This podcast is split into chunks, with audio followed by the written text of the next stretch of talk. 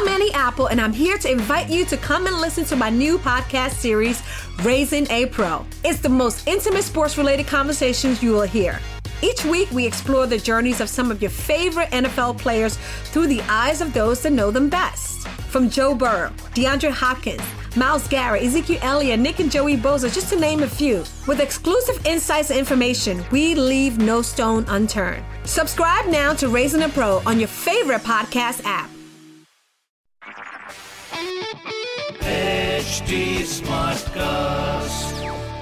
आप सुन रहे हैं एच डी स्मार्ट कास्ट और ये है लाइव हिंदुस्तान प्रोडक्शन हेलो मैं हूँ प्रतिमा पांडे और मैं आपके लिए लेकर आई हूँ अनोखी लाइव हिंदुस्तान के पेरेंटिंग के पल।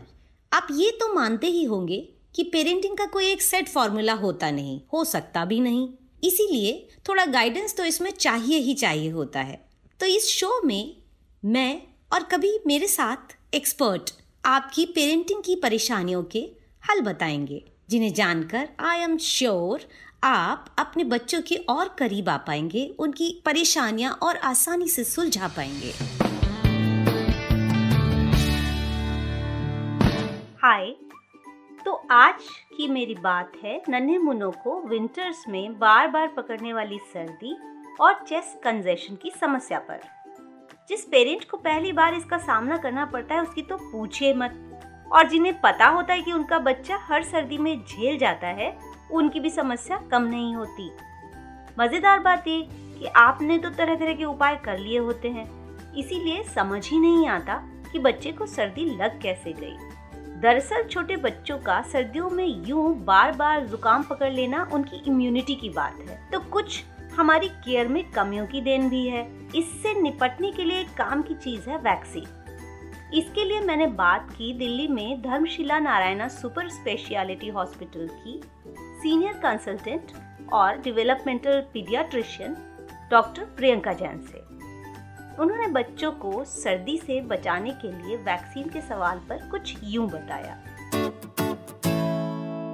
देखिए, अगर बच्चे की टेंडेंसी है कि जल्दी जल्दी खांसी होती है जुकाम होता है वेदर बदलने से या उसको निमोनिया होता है या एस्थमा वाला अटैक पड़ता है सांसाई होती है है ना? हाँ हाँ। तो ऐसे बच्चों के साथ है कि हमें फ्लू वैक्सीनेशन हर साल देना चाहिए ओके। है ना? और हमें फ्रेश बैच ही लेना चाहिए जो उसी साल के लिए बना है अच्छा। क्योंकि फ्लू वैक्सीन हर साल नहीं आती है हम्म, है ना? ये जो जिस स्ट्रेन से उस साल इन्फेक्शन होता है उसी स्ट्रेन के लिए बनकर आती है ओके तो ये हर साल चाहिए दूसरा निमोनिया की वैक्सीन होती है न्यूमोकोकल वैक्सीन नॉर्मली ये बच्चों को first one and half year में इसकी फोर डोजेस लग जाती हैं। लेकिन ये वैक्सीन ऑप्शनल होती है तो हमारी सरकार इस वैक्सीन को नहीं लगाती। तो इन बच्चों को ये प्राइवेटली ही लगवानी होती है। तो अच्छा। अगर ये पहले से नहीं लगी है हम्म। तो ये भी ज़रूर लगवाएँ ठीक न्यूमोकोकल वैक्सीन है ना वो प्रज्ञान नाम से भी आती है मार्केट में सेंसोरिक नाम से भी आती है। इसी तरह फ्लू वैक्सीन भी बहुत बहुत टाइप की मार्केट में आती है। तो आजकल सबसे अच्छी आ रही है क्वाड्रीवेलेंट वैक्सीन अच्छा। तो आप अपने डॉक्टर से पीडियाट्रिशियन से कंसल्ट करके and go for the best okay doctor साहब। Thank you so much you welcome ये तो थी वैक्सीन की बात। कुछ प्रैक्टिकल बातें भी हैं जो बच्चे को सर्दी से बचाती हैं। जैसे कि बच्चे में पानी की कमी ना होने दें। डॉक्टर प्रियंका कहती हैं कि सर्दी के मामले में हमें अपने हिसाब से बच्चे को जज नहीं करना चाहिए। जिस टेम्परेचर पर हमें ठंड लगती है, बच्चे को उससे ज़्यादा टेम्परेचर पर भी ठंड लगनी शुरू हो जाती है। आप पता कैसे करें कि बच्चे को ठंड लग रही है? तो उसके पैर छू के देखें। अगर पैर ठंडे हैं, इसका मतलब उसकी बॉडी को ठंड लग रही है। तो उसके हाथों को, पैरों को गर्म करने के उपाय कीजिए। आप दस्ताने पहनाइए, मोजे पहनाइए, हाथों में हल्की सी सिंकाई कीजिए। बेबीज की बॉडी का अपर हाफ़, लोअर हाफ़ से गर्म रहना चाहिए। इसके लिए आप उसे वेस्ट पहना सकते हैं। और फिर ऊपर से हल्के ढीले कपड़े लेयर्स में पहनाएँ, ताकि जहाँ पर आपको लगे कि टेम्परेचर ज़्यादा है और इतने कपड़ों की ज़रूरत नहीं, आप लेयरिंग कम कर सकते हैं। यानी एक आध कपड़ा कुछ हटा सकते हैं। सिर की कवरिंग भी प्रॉपर होनी चाहिए। डॉक्टर प्रियंका कहती हैं, अगर बच्चे का सिर क्लीन है और हेयर ग्रोथ कम है तो आप चाहे कॉटन की कैप पहनाएँ, लेकिन कैप ज़रूर पहनाइए। कैप सॉफ्ट हो। ट्रैवल करने में या आउटडोर में तो इस बात का खास ख्याल रखिए। उसकी वेस्ट या लोअर हाफ़ में जो टाइट्स पहनाते हैं, वो सॉफ्ट कपड़े के हों सीधा ऊन टच करेगी तो स्किन इरिटेशन भी हो सकता है। इस बात का भी ध्यान रखिएगा।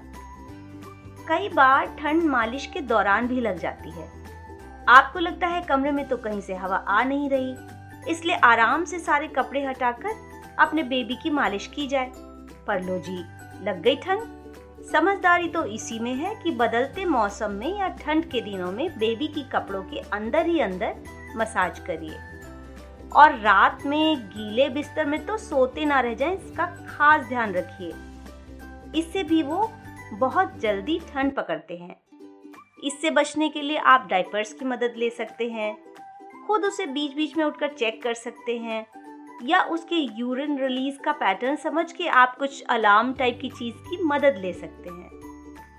तो इस तरह आने वाली सर्दियों के लिए आप अपने बच्चे को लेकर अभी से तैयारी कर सकते हैं, ताकि वो सर्दियों के इस त्योहारी सीज़न का खुश रहकर लुत्फ उठाए और आप भी रिलैक्स रहें। तो आज के लिए बाय बाय आपकी राय मुझे फेसबुक ट्विटर इंस्टा पर ज़रूर भेजिए। हमारा हैंडल है एच टी और ऐसे पॉडकास्ट सुनने के लिए please log on to H T तब तक के लिए take good care of yourself and happy parenting आप सुन रहे हैं एच डी स्मार्ट कास्ट और ये था live Hindustan production smart cast